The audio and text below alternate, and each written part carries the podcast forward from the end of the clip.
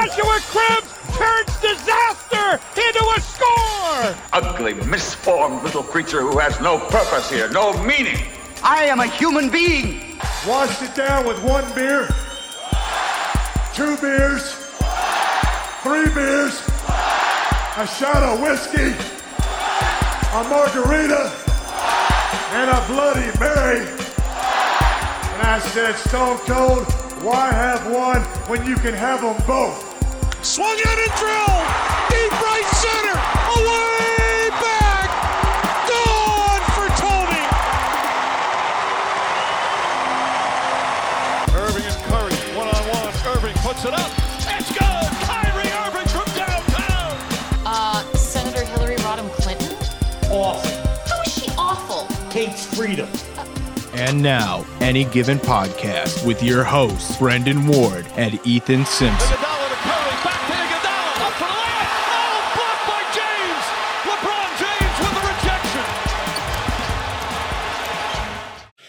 Everybody, and welcome on into another fantastic episode of Any Given Podcast. I am one of your co hosts, Brendan Ward, sitting across the internet from my main man. Ethan Simpson, how are you? Not too bad today, Ethan. Uh, back on uh, back on Skype again, but we'll make it happen. Uh, we got we had a, we had a couple different things that that made us do this again, but here we are. We're gonna have a wonderful hour of uh, sports talk. Oh yeah, the show must go on. The show must go on because we are consummate professionals, without a doubt. But speaking of consummate professionals, but we're gonna not circle to that yet. Bad transition. Let's go. We're gonna talk numbers don't lie shirts. Or brown shirt. Numbers don't lie. The B is an orange six. Your beautiful signature at the bottom. The any given podcast logo. Where can they get them though?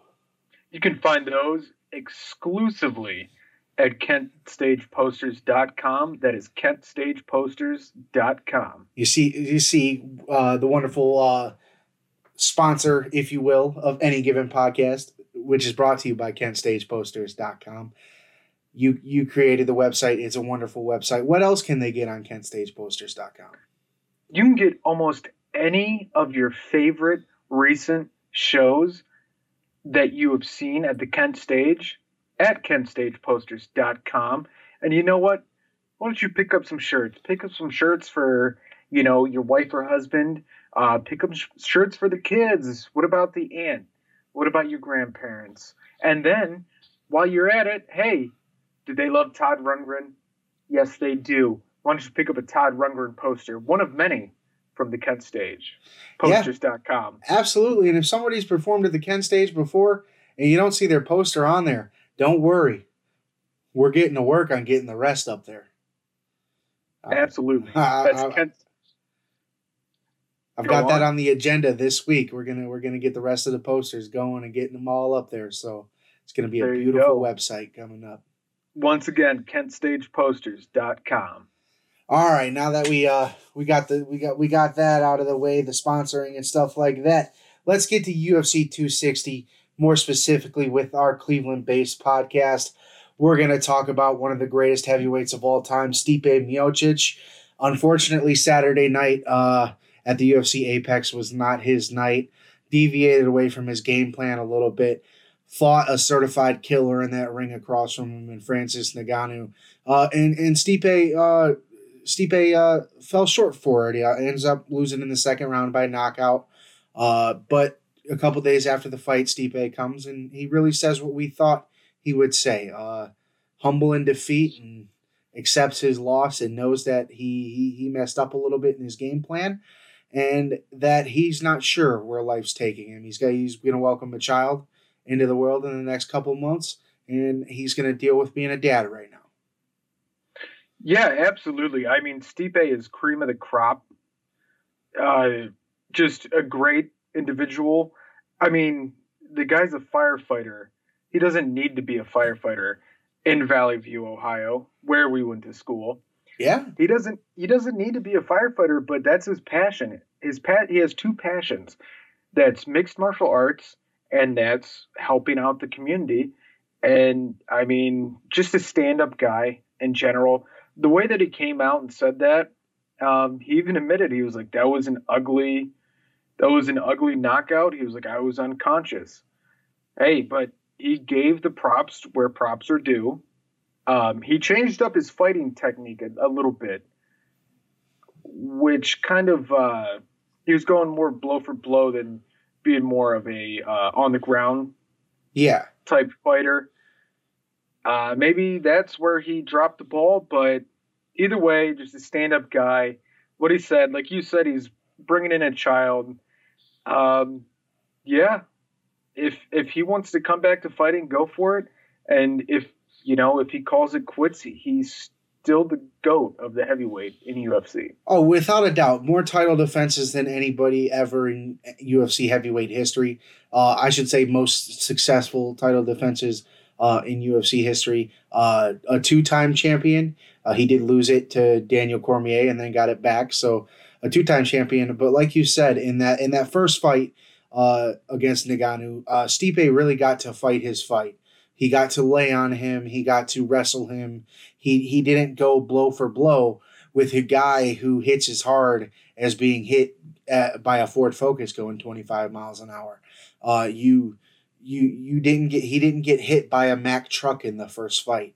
And uh, there's there's probably one guy in that heavyweight division that nobody in this in that division wants to go toe to toe with when it comes to just trading punches and that's the guy he had across the ring from him. And unfortunately, Stipe chose to do that. But like you said, whether he uh, decides to put the gloves on again or not, uh, his run will will be hard to match. Uh, undoubtedly, right now the UFC goat. Uh, now there there's been a few, and there you're always going to be uncrowned. Uh, that's that that's the fight game for you. But props to Stipe, like you said uh, all about the community action. Uh, I just wish uh, he was a a bigger star in the eyes of the UFC because I feel like they had such such a, such a big star on their hand. However, he's doing local Window Nation commercials rather than I don't know like a Reebok commercial or or or a big sponsor mm-hmm. commercial uh, like some of the other guys. So there there there have been some guys that I feel UFC has fell short on in terms of marketing them. Stipe being one. Tyron Woodley was a very uh, a very good fighter for a long time for them, who they just didn't market that well. He was boring. Uh, he felt they felt he was boring. So so we're not going to get into the UFC's failures at marketing one of their best superstars ever, though.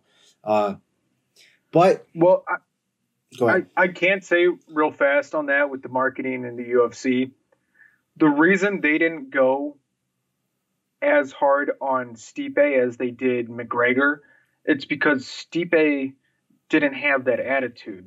McGregor, he wanted to be, you know, Hollywood, wearing the fur coats, walking, you know, Prop 12, doing all that. Oh, yeah. Absolutely. Stipe, I get that for sure. When Stipe wasn't fighting, he was at the firehouse in Valley View or he was training with Myles Garrett. He wasn't out there acting a fool. He wasn't on TMZ every day.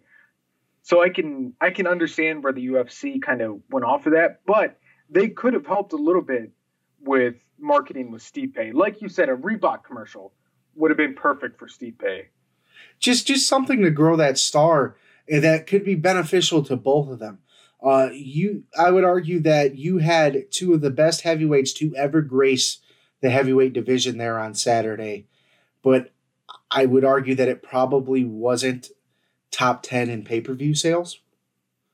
Um, and I get that Stipe is probably a little boring, like you said, to the general public if you're not a Cleveland fan like we are and have that kind of pride for the fact that, that that's where Stipe is from. Uh, but but no matter where he's from or how boring he can be, and I like you said, the loudmouths, the loudmouths get it. Uh, they actually like Habib or however you say his name, because I'll never be able to say his name right because they they change it every other time he, he fights. Habib uh, is a guy that I feel like the UFC finds really boring, but unfortunately, he's the best guy they've ever had at that in that division. Um, so so so we get these guys, and and and really like you you you learn that about some types of professional fighters the real nasty ones and the real good ones are often the ones that are very quiet and and aren't really going to Hmm. say anything. It, it's the loudmouths uh, who end up falling flat on their face because they they they sell themselves so high. Yeah, absolutely. And um, another one who, in my personal opinion, isn't a loudmouth that is Nunes. And the only really time you see her is for a Modelo commercial. Yeah, and uh, other than that, like the only other times you see her is when she's on a fight card and they're promoting it at the Yeah. event before or something like that. Honestly, Nunes fought last month, and until and until the day she fought, I had no idea she was fighting. Yeah, she just uh, one of those things, just being quiet, uh, you know, letting their letting their styles and their their fighting styles. Just do the talking, Uh, yeah, basically. yeah, absolutely. And uh, speaking of Cleveland, how about them brownies? How about them brownies? Yeah, let's go ahead and get into that. You want to tell them what happened with the Browns last week? Yeah, so late last week, the Cleveland Browns hosted free agent defensive end Jadeveon Clowney. This was the first visit that Clowney has ever taken in his career. No other word has came out about his signing. However, there's been no word of any other team showing interest. So that would be pretty nasty, Clowney, and then you got Garrett on the other side. Um, I'm liking those odds. Uh, I think that they, they they probably end up working out this deal. I think Clowney is somebody who really needs to prove it, and and opposite of Myles Garrett, he'll really get a chance to, uh, because he's not going to draw so as much interest as a name like Jadeveon Clowney does from offensive uh, offensive lines. Uh, so I think it's a very very very good signing if they do uh, but at the right price. Clowney Clowney's coming off of surgery. He missed most of the year last year. Uh, I definitely don't want to give him the 17 million that the uh, Titans gave him last year. But aside from that, bring him in. Uh, if he's going to be a cheap guy that's going to fill that role, uh, I'm I'm all in on a defensive end position that's filled with Myles Garrett, Jadeveon Clowney, Takk McKinley, and Porter Gustin. Uh, yeah, that sounds good to me. I'm liking that, liking that lineup right there. Yeah, without a doubt. Uh, the, I think the Browns have ta- made ta- made strides on that defense, uh, which was really their only hole last year. Special teams played very well. Offense played very well. Defense was the biggest hole, and the reason they lost the five games they did. Uh, Myles Garrett uh, hopefully is back to full strength coming into this year. If he is, book him for Defensive Player of the Year, like I said a couple weeks ago. Just very interested to see what they do. There, there's still some people out there they could sign, and we got the draft in a month. A little Yep, less than a month. absolutely. Yeah, and like you were saying about Clowney coming off the surgery, I know he's injury prone, but if he can, like you said, also like you said, just that cheap contract, bring him in as a veteran to come and help the team. I wouldn't mind seeing it. Yeah, like you said, the 17 mil, that's insanity. If they're going to give him some big contract, then I don't want him on the team. There that was was kind of what I said about JJ Watt. yeah, there was no one on the market this year that I thought deserved 17 million a year. Or JJ got what 16, and that that I think that kind of set the market as high as it would go. But like you said, JJ didn't deserve 16. Uh, well, I I'm not gonna say he didn't deserve 16. I wouldn't personally have given him 16 because you're you're only worth what someone will pay you, and someone paid him 16 million dollars a year. Yeah. Um, hey, they got that Arizona money out there. What they just uh they signed somebody today. I, I missed it. They signed uh, a backup quarterback, Yeah, Colt McCoy. Colt McCoy. There you go. I knew. Yeah, Colt McCoy. They signed earlier today uh, to, to be the backup. Speaking of the Cardinals, the Browns uh, host host the Cardinals in the seven, in uh what what is now the seventeenth game of the, but it might not be week seventeen that they host them. They're the seventeenth opponent. Yeah, I had uh, earlier today. I had one of those like doy dummy moments when somebody was like, "We have an 18 game schedule," and in my head I was like, "It's a 17, oh 18 week, not." so it was kind of one of those. Yeah, brain fart. I was now you have 18 it like- weeks. Yeah, I was like seven oh duh. What am I thinking? There's a there's a lot of people that are mad that it's not 17 games in 19 weeks to give to give room for that second bye week for people. yeah. So they didn't do that. They didn't do that. They did 17 weeks. They did three preseason games. We're still going to get a Super Bowl around the same time as, as it's been every year instead of pushing it back and and we're going to roll with it. We might as well get into that. Uh, we'll, we'll, we'll get back to the Dolphins stuff, but we might as well get into it now that we're talking about it. The league did, as we talked about, uh, add a 17th regular season game to the schedule. Uh, the the CBA, uh, which in which this is outlined, was agreed upon last year prior to coming into the into the COVID season, as we call it now. Uh, but uh, so so really, it was.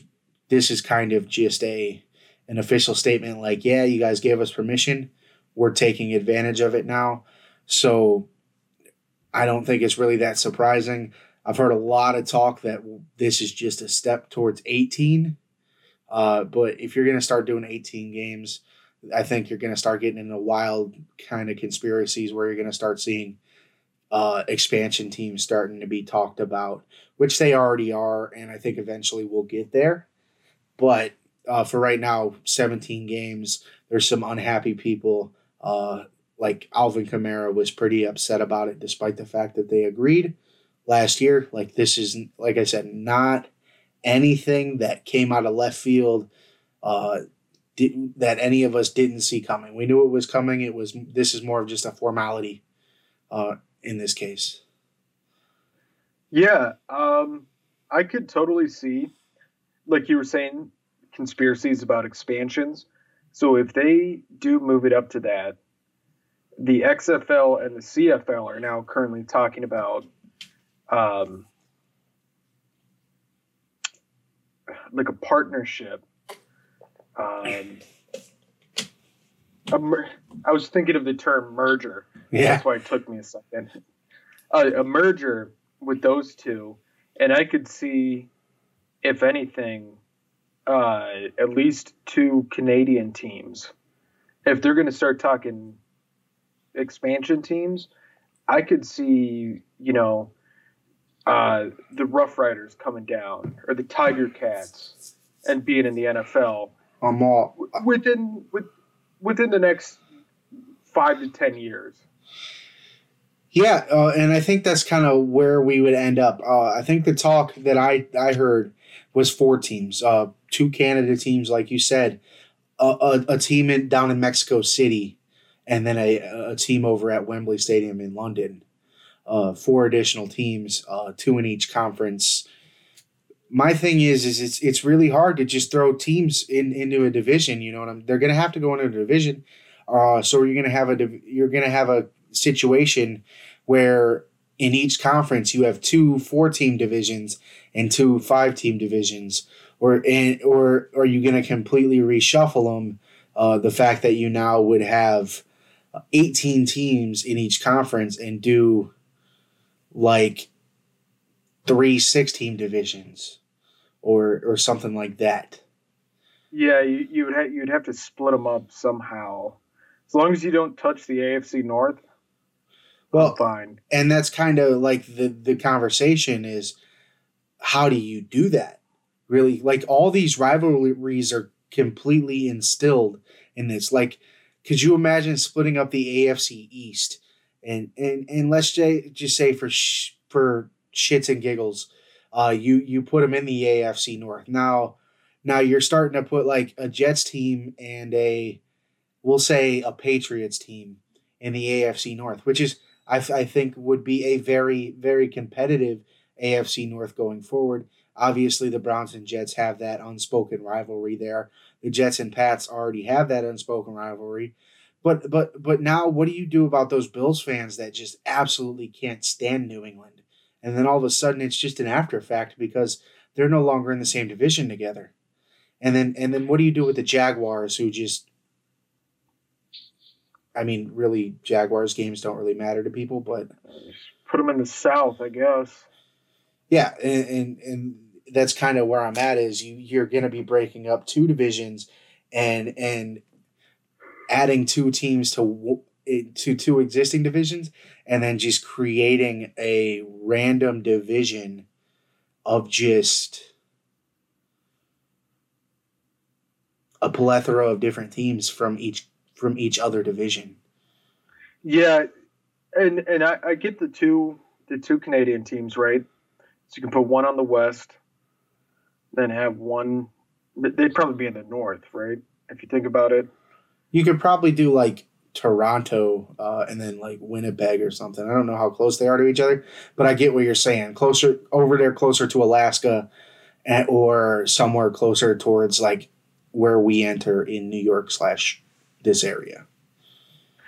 Yeah, the only the only problem I see um, is having a English team.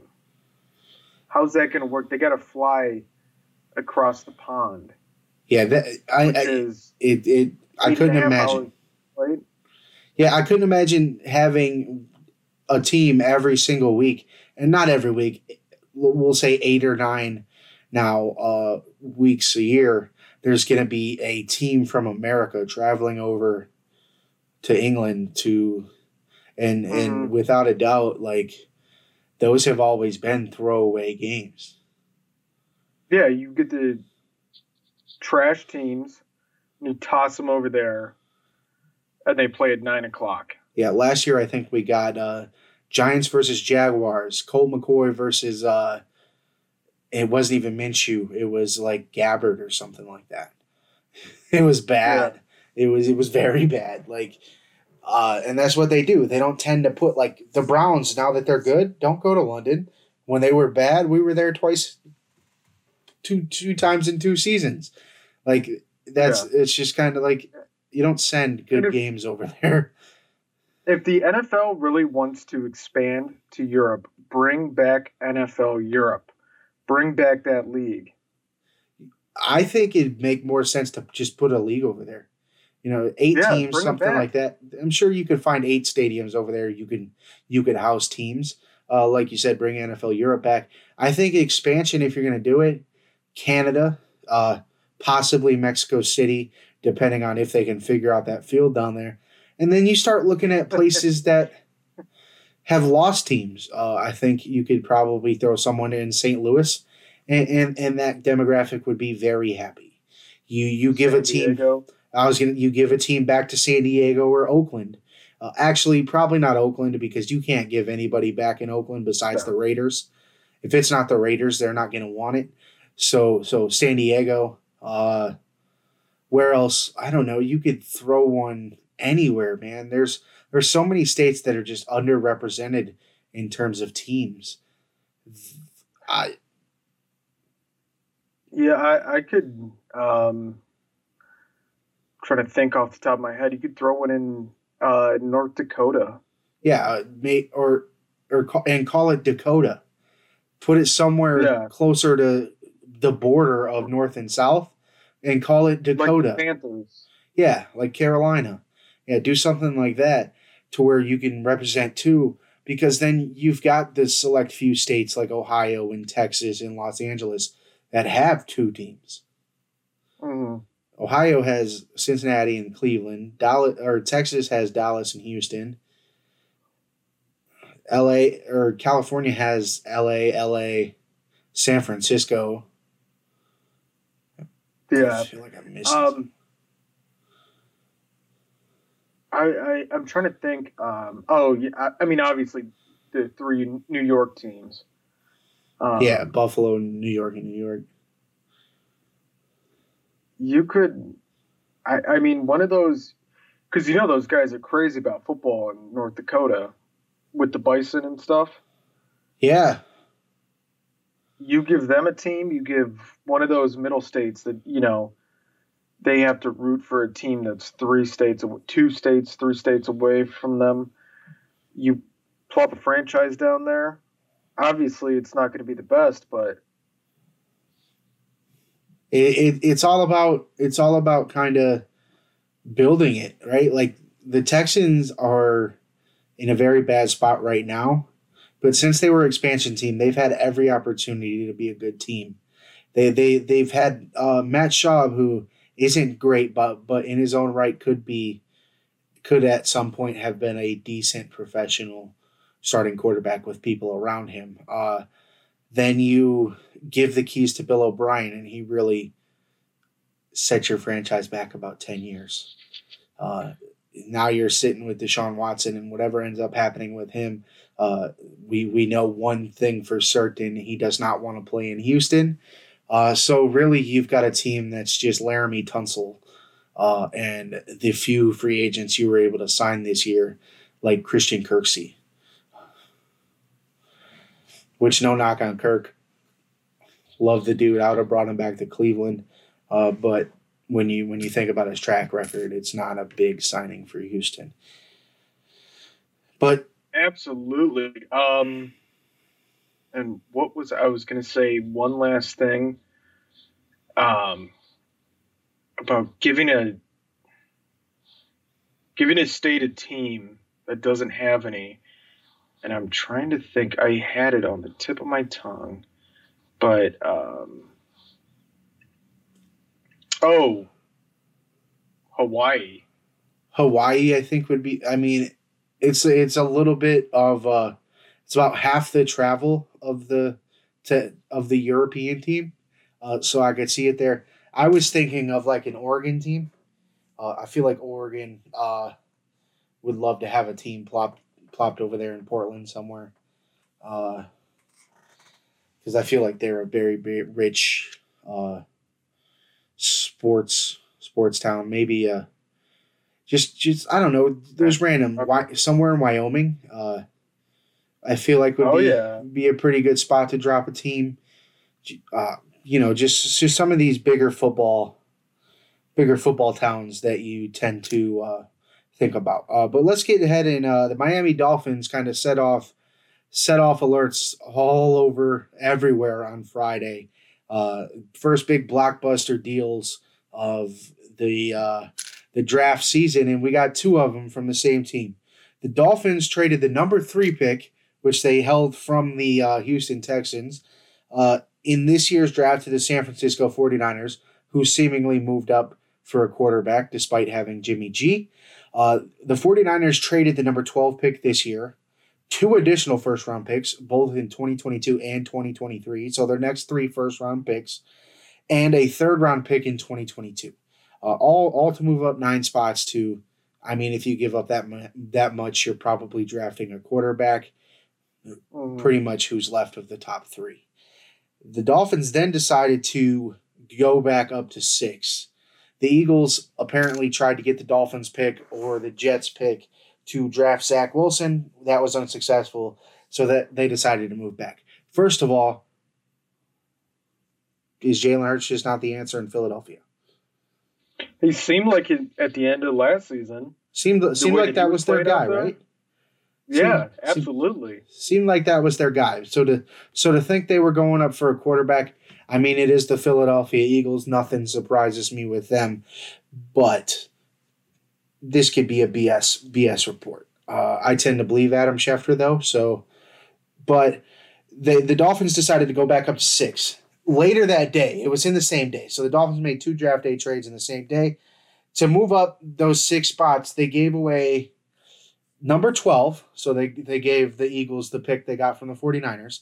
They gave away a fourth round pick this year, pick number 123, and a 2022 first round pick. So the other pick they got from the 49ers.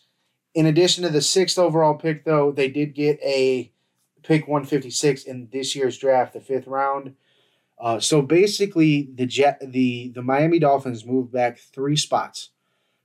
They they obviously decide to decided to as their guy. They don't want one of those quarterbacks they could have gotten their hands on up there. To move back three spots, they picked up two first round picks, a fourth round pick, and a fifth round pick. Okay. I mean, can't beat that. All to really, um, and, and now that that run of quarterbacks at the top is probably going to happen, they moved all that back, got all that draft capital, and still are probably going to get their best shot at a very good offensive tackle or probably the best skill position player in this year's draft. Yeah. So, do you think they're going to go after DeVonta Smith? Uh, I think they're going to go after Kyle Pitts. Okay, I could. Yeah, I could see that. I think Big Gesicki. guy. Yeah, I think Gesicki is is good, but I think it's time to pay him. Absolutely. so- so Bye bye Gesicki. So with the um with the Eagles, so they get number twelve. Do they go after DeVonta Smith? Because he's he's, there. gonna be he's gonna be up there. And obviously both teams need, like you said, skill players to come out and catch the ball. Obviously they did not do that. Um they didn't do that trade for no reason. Just hold on to it and make another trade. These guys know who they're going after. They know exactly where they can get them. I, I think it was a good trade all around for these guys. Yeah, the Dolphins somehow won draft day already a month ahead of time. Uh, just just simply Yeah. because of what they got back, just to move back three spots and pick the player. Like it's almost like uh, the opposite of what Kevin Costner did in draft day. like Yeah. Kevin Costner in draft day moved up to get the pick he wanted anyways that he could have gotten at his pick. Uh, the Dolphins moved back and they're probably going to get the guy they wanted anyways because they're not going to pick a quarterback. Uh, they do need a tackle, so maybe they could have picked uh, Penei Sewell, and uh, I'll get a lot more in the draft, draft the draft boards and stuff in the coming weeks. I know I know a couple names there at the top, uh, but relatively, I need to know the back half of that draft even further because I really couldn't tell you who the Browns should be looking at. Um, I know there's a linebacker out of Georgia that's pretty good, but after that top 10, it, it gets really murky for me uh, at this moment in time. But that's because we're, uh, we've been in that on that football break uh, and just focusing on free agency right now. Uh, but we're gonna move on from uh, football because we're we're over halfway done and we haven't even got to the second subject. We're gonna go through NASCAR quickly. Uh, the uh, the dirt race at Bristol uh, this Sunday was rain was rained out, postponed to Monday. Joey Logano ends up winning Monday's race after taking uh, the lead from Daniel Suarez on lap 193 out of a scheduled 250. Uh, after that, Logano was able to hold his hold his own the rest of the way, battling through a caution for the second stage break, the second stage break, and a, a late caution that sent the race into overtime. Yeah, I mean, I love the whole concept of the dirt track, the Bristol dirt track. Joey Logano, he's been itching all season.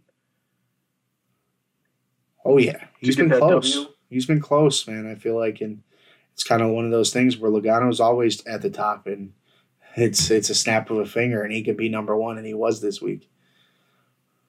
Yeah, um, it was a shame there was a rain delay on Sunday, but it was kind of fun yesterday on Monday, turning on, you know, Fox at 4 p.m. and watching the race, Yeah, it gave people something to do on a Monday afternoon, right? right? And you know what? A lot of people they get off at 5 p.m.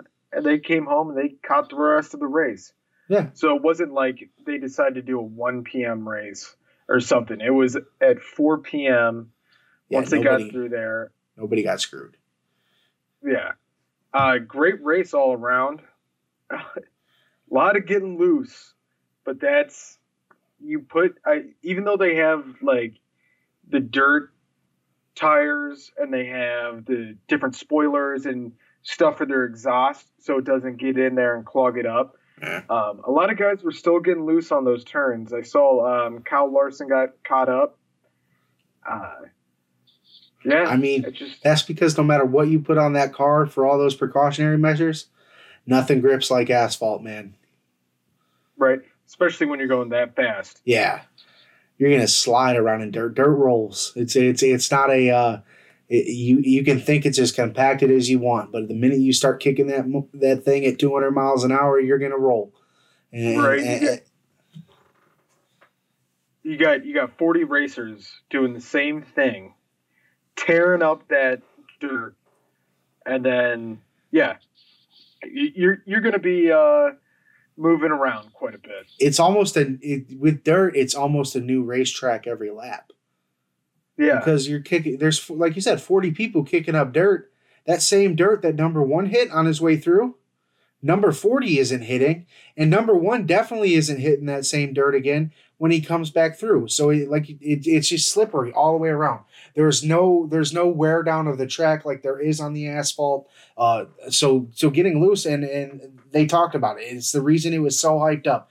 Dirt race. Dirt races are fantastic. One of my favorite races to ever watch. It, it was fantastic. I caught a little bit of it, not not all of it, uh, but just just a fantastic race. Kudos to Logano, who is now the seventh racer in or seventh driver, I should say, in, in seven consecutive races. Seventh different driver to win seven consecutive races to start the season. We they haven't had a, a repeat winner all year yet. Uh, but the next race is a, is 11 days away. It's not till Saturday, April 10th. Uh, it's obviously because Easter is this Sunday. Uh, at but it's a night race. It's at 7:30 p.m. Uh, it's in at Martinsville Speedway in Tennessee. It is the Blue Email Emu Maximum Pain Relief 500. That was a mouthful. Uh, the the that the the race I'm going to say marks the second night race hosted by Martinsville Speedway in Cup Series history. It will be the first race of the se- the season at the Paperclip, the half mile oval located in Martinsville. Who you got? The, whew. Um. Damn, that's a that's a tough one. Um, Chase Elliott. If, if it's the it's the inside oval, right? Yeah, So so it's a um, it's a road course. yeah, short track too. Chase Elliott. Chase Elliott. Yeah, uh, I mean, top ten it, all all year. He hasn't missed a top ten yet this year. Uh, and and since you're going with your driver, I'm gonna go ahead and go with my driver, uh, William Byron. I'm gonna go ahead and say he wins another race this this year, uh, this week. He William Byron also. I know he's young, but he still hasn't missed a top ten yet this year. Yeah, I mean he's a he's a fantastic driver. I, I enjoy him driving the 24, even though I think it should be retired. I think he's a good enough driver to, to at least you know drive in it, just like Chase Elliott, At least he's not Uh, Austin Dillon. right? Like that's a whole thing. The three car man, come on. Yeah, that that one's a big deal, man. There there should have never ever been put a number three on another car again, no matter what league you were in. That's like Jackie Robinson type stuff, man. That's Right. no never Yeah. no no other team should ever wear the forty two. No other person should ever don the three on a car. Uh, we got into that conversation a couple weeks ago. Like you said, three, 24. Uh, I'd go for eight. Uh, I'd go for 20. 43. 48, 43. Uh, I'd even say two. Uh, I know Keselowski has it now, but two was a big one back in the day. I think he's had it. I think he's had it for so long yeah, that he was can't take it away. From grandfathered him. into driving it. Yeah. Yeah, you can't take it away from him because it was given to him immediately, and people didn't really think Mhm. about Rusty Wallace being as big as he was back then. Uh, but without a doubt, twenty four and three, I do believe should have been twenty four, three and eight should have been locked up, thrown away the key, never, never, never, never on the side of a car again. But that's neither Yeah, here I mean- nor nor there. you look you look around sports, any sports stadium, you got the Ring of Honor at First Energy Stadium. You have all the flags, or not the flags, all the numbers of the retired players at Progressive Field. Everybody retires number. Obviously, it's a little different between Dale Earnhardt and Jackie Robinson, but I understand what you're saying. It's just the Nobody same level have- of Of respect. yeah. Yeah, nobody nobody should be able to drive the three. Nobody should be able to wear the 42. The last person to wear the 42 was Mariano Rivera because it was before that, and he also, I believe, he got a blessing from Jackie Robinson to wear it, Yeah. or Jackie's Jackie's wife. One of the Yeah, I was gonna say 'cause he Jackie was to- probably gone before Mariano. he was going to give it up, and she said that he could wear it. Which But, is um, which is cool. Uh, Mariano ended up being a Hall of Famer. Uh, well, I don't know. He's not yet, but he will be. no, he is. He is? Yeah, I thought he was. I don't know why I second guessed myself, man. Look at me being dumb. Uh, but you want to get into some basketball now? Yeah, let's go. Uh, since beating the, the the Cavs actually beat the Bulls last Wednesday, but since then have lost three in a row.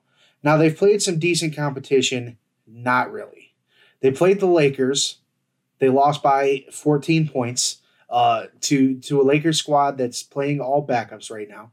No LeBron James, no Anthony Davis. Dennis Schroeder, Dennis Schroeder, Schroeder, however you say his name, is the star of the team. Uh, Kyle Kuzma's out there playing like it, like he's Eminem. Uh, have you seen that man's hairdo lately? Uh, yes. Will the real. Slim Shady please stand funny. up? That is very bad. Uh, he, he looks like he looks like Jonah Hill in Twenty One Jump Street.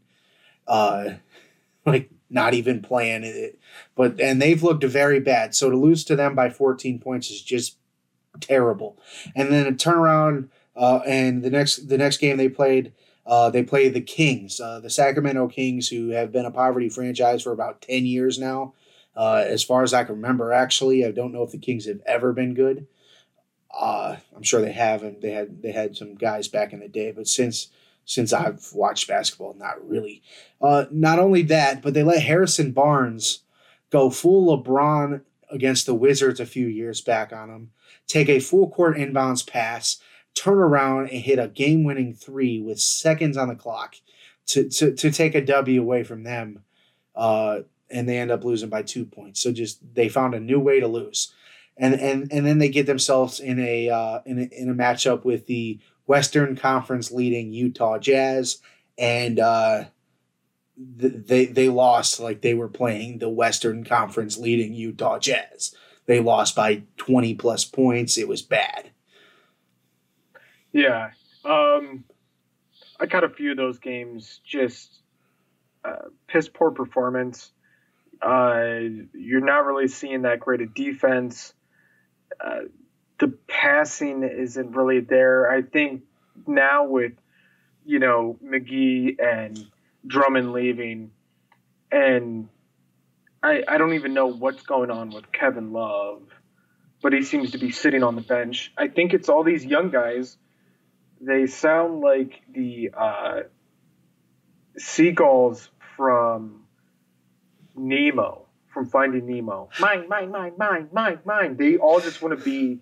They want. This is my team. This is my team. Mine, mine, mine. I'm the captain now. I'm the captain now. Yeah, they don't It's have like, they don't have that guys. vocal leader. No, they don't. And and they they did have it with McGee, who won um, championship or two with uh, Golden State. Drummond, who is a seasoned vet. Then you just have Kevin Love, who wants to be an Instagram model and spokesperson, like his Sports Illustrated swimsuit edition fiance. It's like, come on, man. Do you want to be here or don't you? You're making all this money. What are you doing? Yeah, I'm Kevin Love Cavs, wanted to I'm be here. releasing him. What? Kevin Love wanted to be here until he signed well, that thirty million a year contract. If I'm the Cavs, I'm cutting him after this season. Oh, I mean, you might I'm as well cut your losses, right? What's the difference? Yeah. Like, He's just, especially if he comes back and gets hurt again. he's just a. Uh, what's the best way to say? it? He's just like a hangover from the LeBron era. It's it's sitting around. it's the last hanging nail that's sitting Yeah. there. It's just it, it's it's the old man at the bar that don't realize he was an alcoholic forty years ago. Like it, it's it's all of that stuff, and it's just it, it, it drives me insane. I, reports last week were starting to come out like Kevin Love to miss tonight's game. Yeah, no shh. No. Yeah, That's duh. news. Like, no crap, man. Like, He played what one quarter this whole season. did he? I didn't I even know he's seen came game back. action at all this year. I thought he came back earlier in the season and then re-hurt his knee. He might have, and I missed it, but I swear he got hurt in the preseason and, and hasn't played in a regular season game this year. Maybe that maybe that's what I'm thinking of. Was Yeah. the preseason game Possibly. because go on. I was just gonna say. I just said possibly.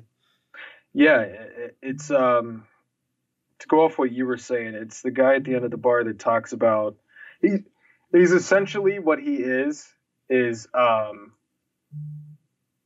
oh man why am I blanking on now I'm uh he's uh he's Ed Bundy. That's who he is.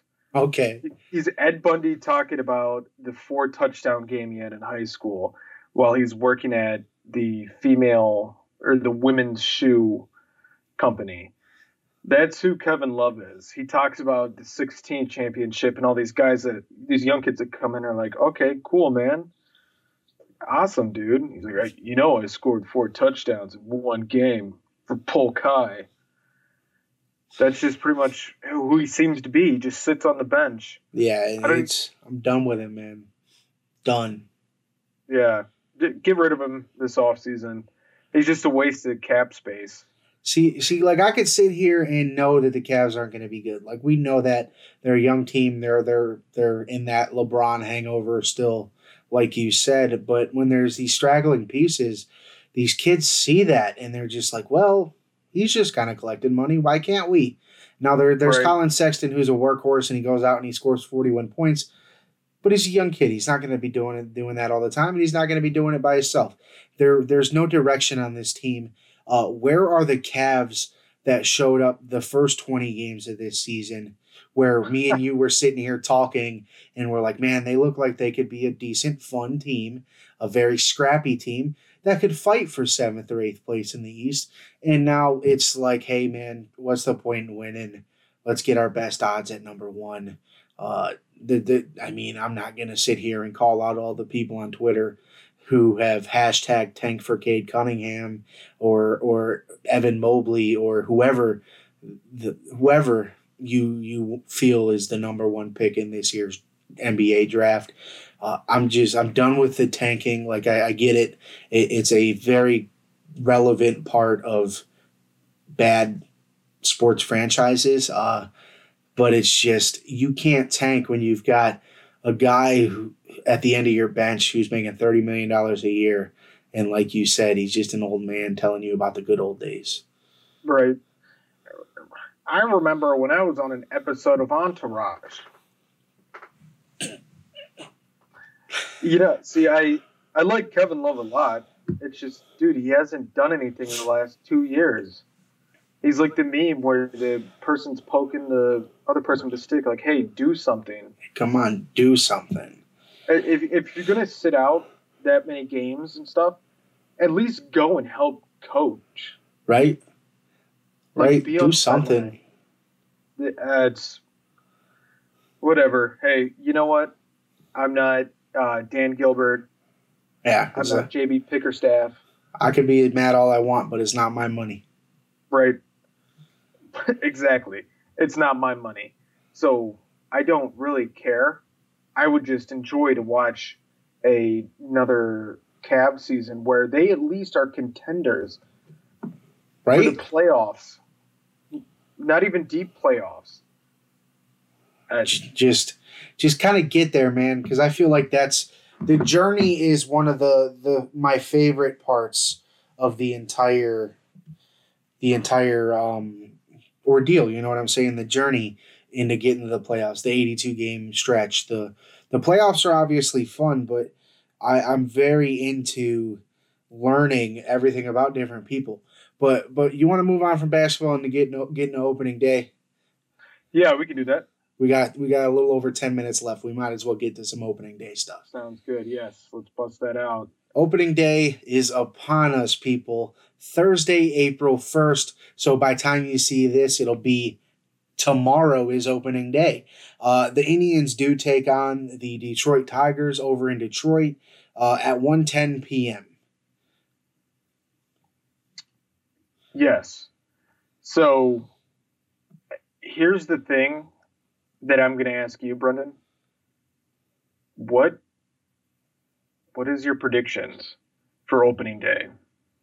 My prediction for opening day. What do you you mean like the lineup and things like that, or you mean like uh no no, no more like what do you think the season's gonna where do I see this season happening? Yeah. Uh, uh, so the Indians, I feel, uh, I don't necessarily, I'm not going to say they're out of the Central because in the Central, I've seen anything happen. The White Sox uh, were a very big part of, of, of the race last year uh, for the Central, and they weren't supposed to be. Uh, the Kansas City Royals uh, beat the crap out of the Cleveland Indians last year, but were nowhere to be found in the end when it when it came to that race uh, for the Central. Uh, so it's very hard to say that they're out of it. So so, but expect the Indians to be a little below 500 uh, by the end of the year, but to be fighting for for that Central and, and a few things bounce their way. Uh, they could be above an above 500 team and, and, win the Central and, and really compete. Uh, pitching goes a long way in, in Major League Baseball, without a doubt. And without a doubt, the Indians have one of, if not the best pitching staff in baseball still. Sans Trevor Bauer, Sans Mike Clevinger, trading away Corey Kluber. And we still get guys like Shane Bieber and uh, Zach Plesac and Aaron Civale and Triston McKenzie. Now, they did trade away Adam Plutko randomly last week, which I was kind of caught me by surprise a little bit, but I'm not going to fight when we have guys, like I said, like Bieber, uh, Plesac, Civale. Uh, very interested to see Karinchak in a closing type role this year. Uh, Cal Quantrill, uh, Nick Wittgren, uh, who was that other young young reliever? I can't think of his name.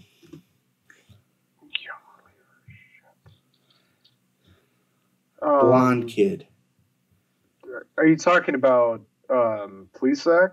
No, that's the. No, no, you already mentioned him. He's a starter. Yeah, he's a starter. He's a reliever. I don't know why I can't think of his name, man. It's Blonde kid.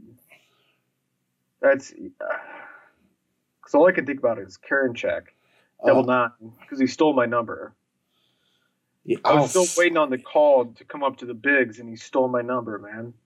I was kind of messed up, but um, the blonde reliever, longer hair, not not not um, not Karinchak long, No, but he had was, longer. He, it was like kind of I was thinking of Cam Hill. gotcha. And well, and then I didn't even think about him, but they they also have Phil Maton, who who who put together a heck of a season last year. Absolutely. Um,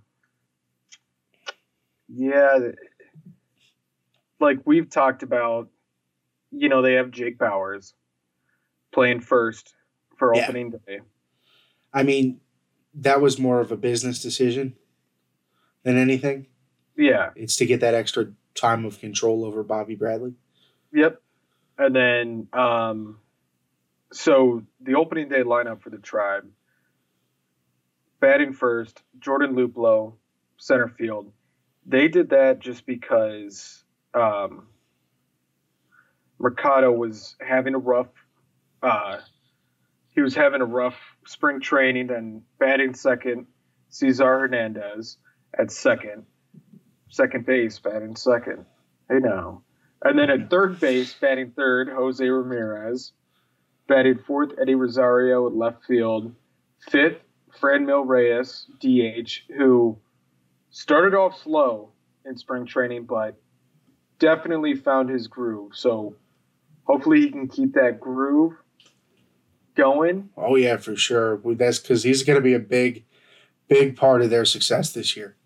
Oh, absolutely. Yeah, that's our power bat. As Franmil moves, so will the Indians. Yep. And then sixth, right field, Josh Naylor. Seventh, Jake Bauers at first base. Uh, eight, my guy Roberto Perez at catcher. Perez, not Perez. Perez. And then uh, number nine, um, Andres Gimenez, which that's short. Um, I'm excited to see what he can do.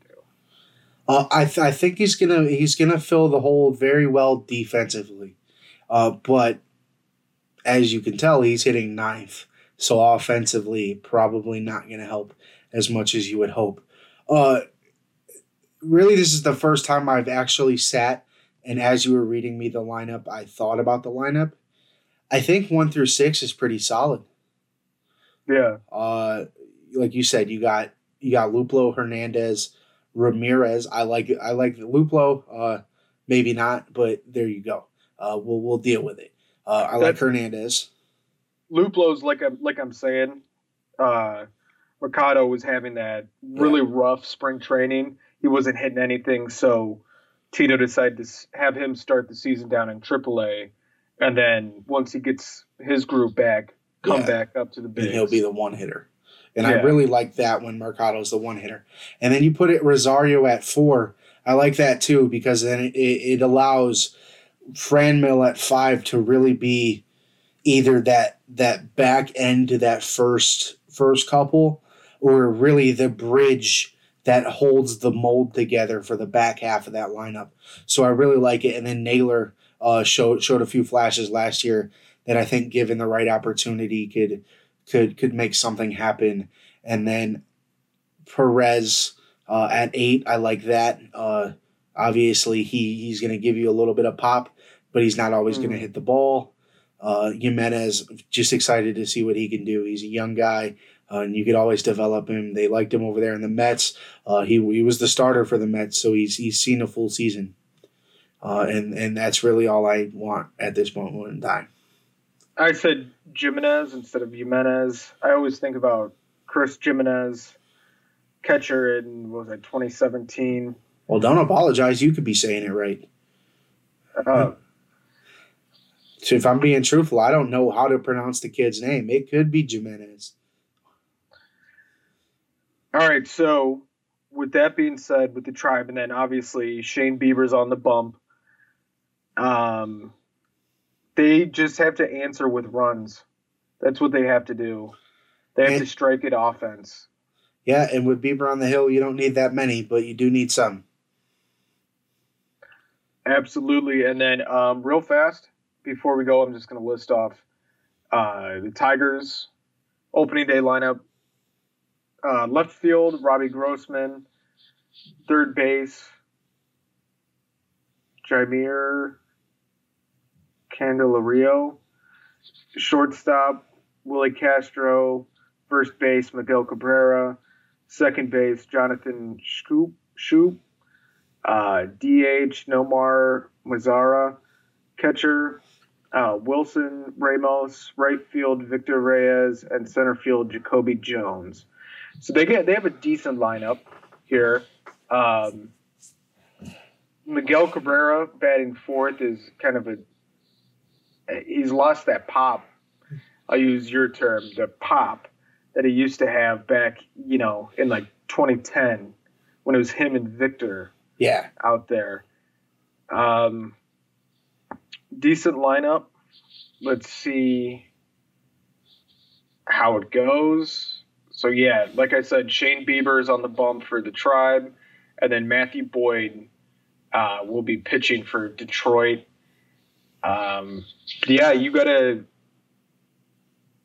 gotta play clean defense and score runs. I mean, that's the simple basics to any sport. You got to keep the errors down to a minimum.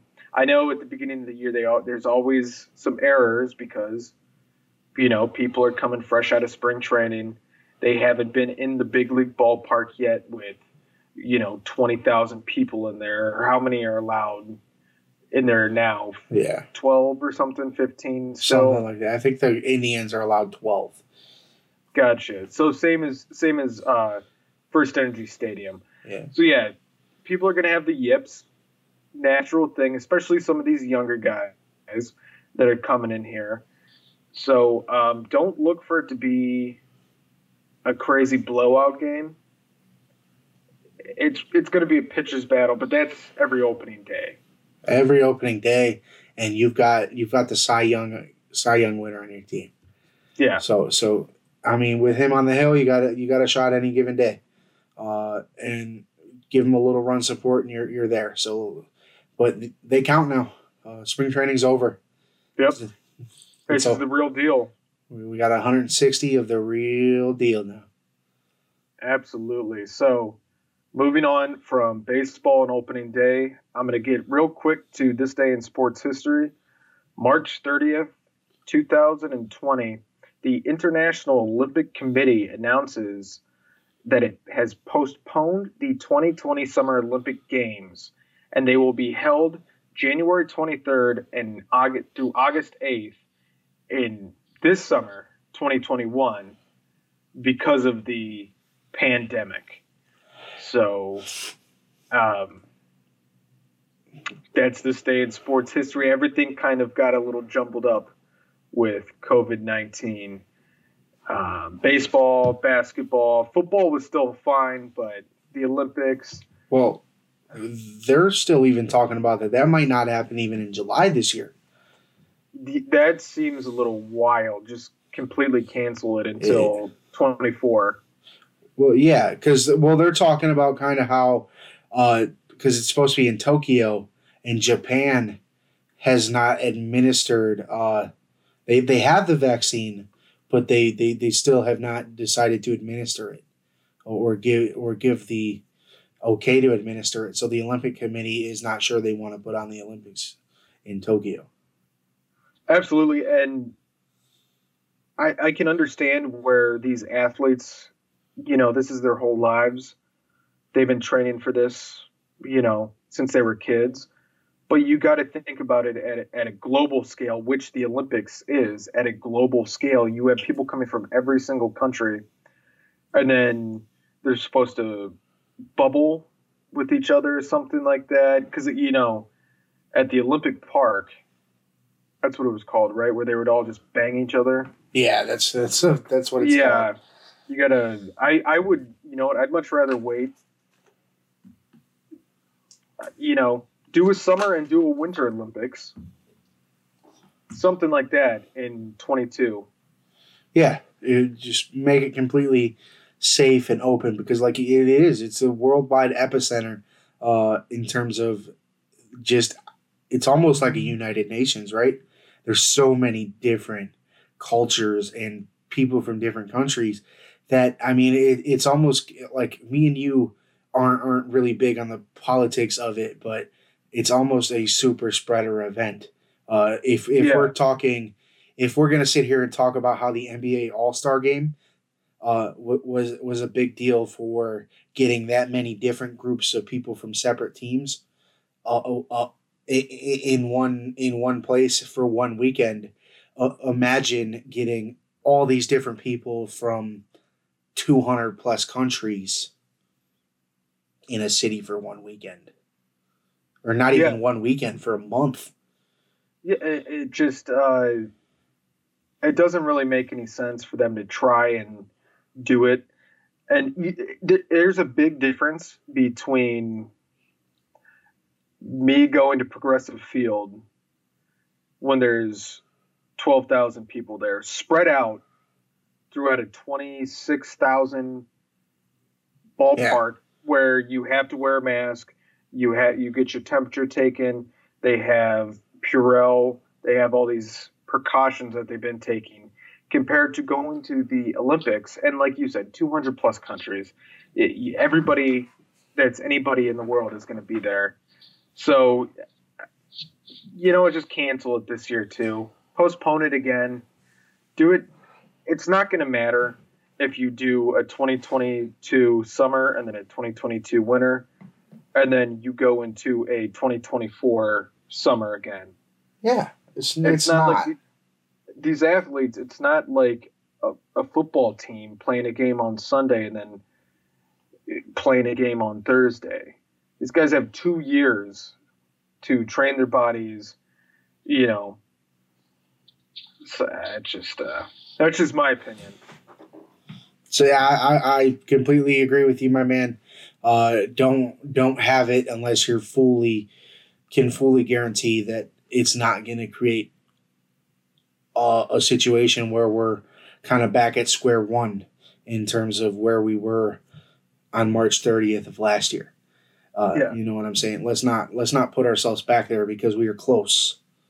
Yep. We might not be done, but we're close.